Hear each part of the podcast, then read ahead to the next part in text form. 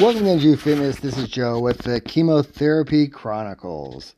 All right, so we are on day three of my treatment. Now I'm still following the same protocol of taking two pills in the morning of the the uh, steroids and also two the 12-hour nausea medication.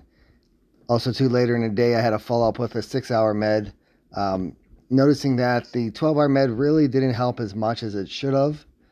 And then before I went to bed, I also followed up with another 12 hour anti nausea medication uh, to just hopefully get me through the night. Energy was okay today, uh, besides the lack of food intake. Um, this nausea thing, like I said in the last episode, really, really impacting my food intake.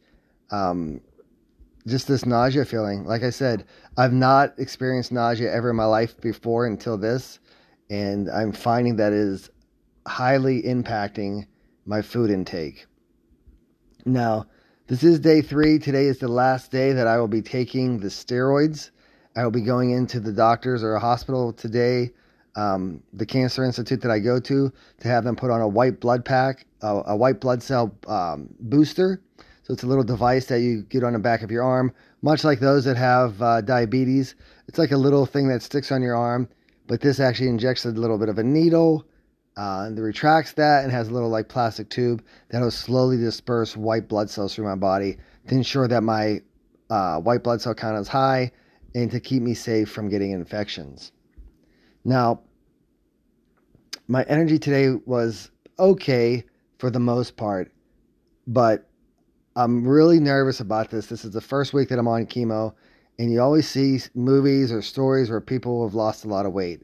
That is my huge concern right now of uh, losing weight, especially since I'm kind of in the fitness and training. You know, guys, women that got certain goals that you want to reach.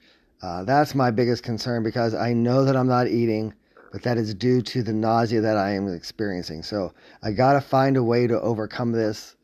Um, to really just keep putting the food in for fuel and just tell myself that I need to eat for fuel and just keep, you know, putting the food in me or else I'm not quite sure what's going to happen with that. I can't afford to lose any more weight. I started this, I believe, at like 185, um, which is a decent weight for someone that's 5'10 uh, and, and, into fitness. But we will see what, what all unfolds uh, with that as we travel through this journey together.